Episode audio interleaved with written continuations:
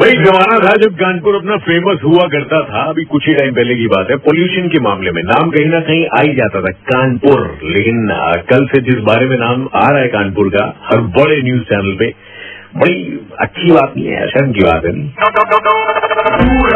Pura, number one, number one, one, अब pollution की बात छिड़ी है तो आपको बता दें कि कानपुर में अब कुछ अपडेट आया। पॉल्यूशन को लेके सुपर हिट्स 93.5 रेड एफएम पर दस बज के अट्ठाईस मिनट घड़ी में।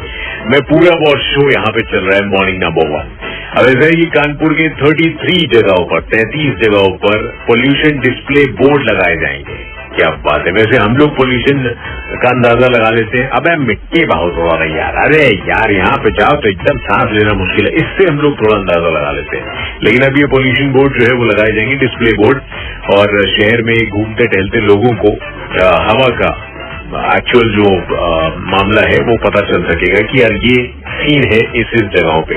अब कई बार पहले भी लगाए जा चुके हैं कुछ इलाकों में लेकिन वो धूमधाम हो गए क्योंकि पोल्यूशन इतना तगड़ा था कि बेचारे झेल नहीं पाए। उनको खुद को थोड़ा मास्क की ज़रूरत है। तो ये जो तैंतीस लगाए जा रहे हैं अलग से इनके मुँह पे भी सर लगा दीजिएगा एन नाइन फाइव कहीं ये भी ना फूक जाए कि पोल्यूशन से।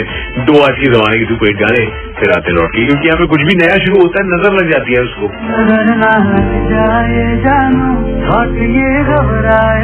आते लौट के super hits nine three point five red पर बजाते रहो। उठ जाना लायक ऑफ़िस के लिए लेट हो जाएगा।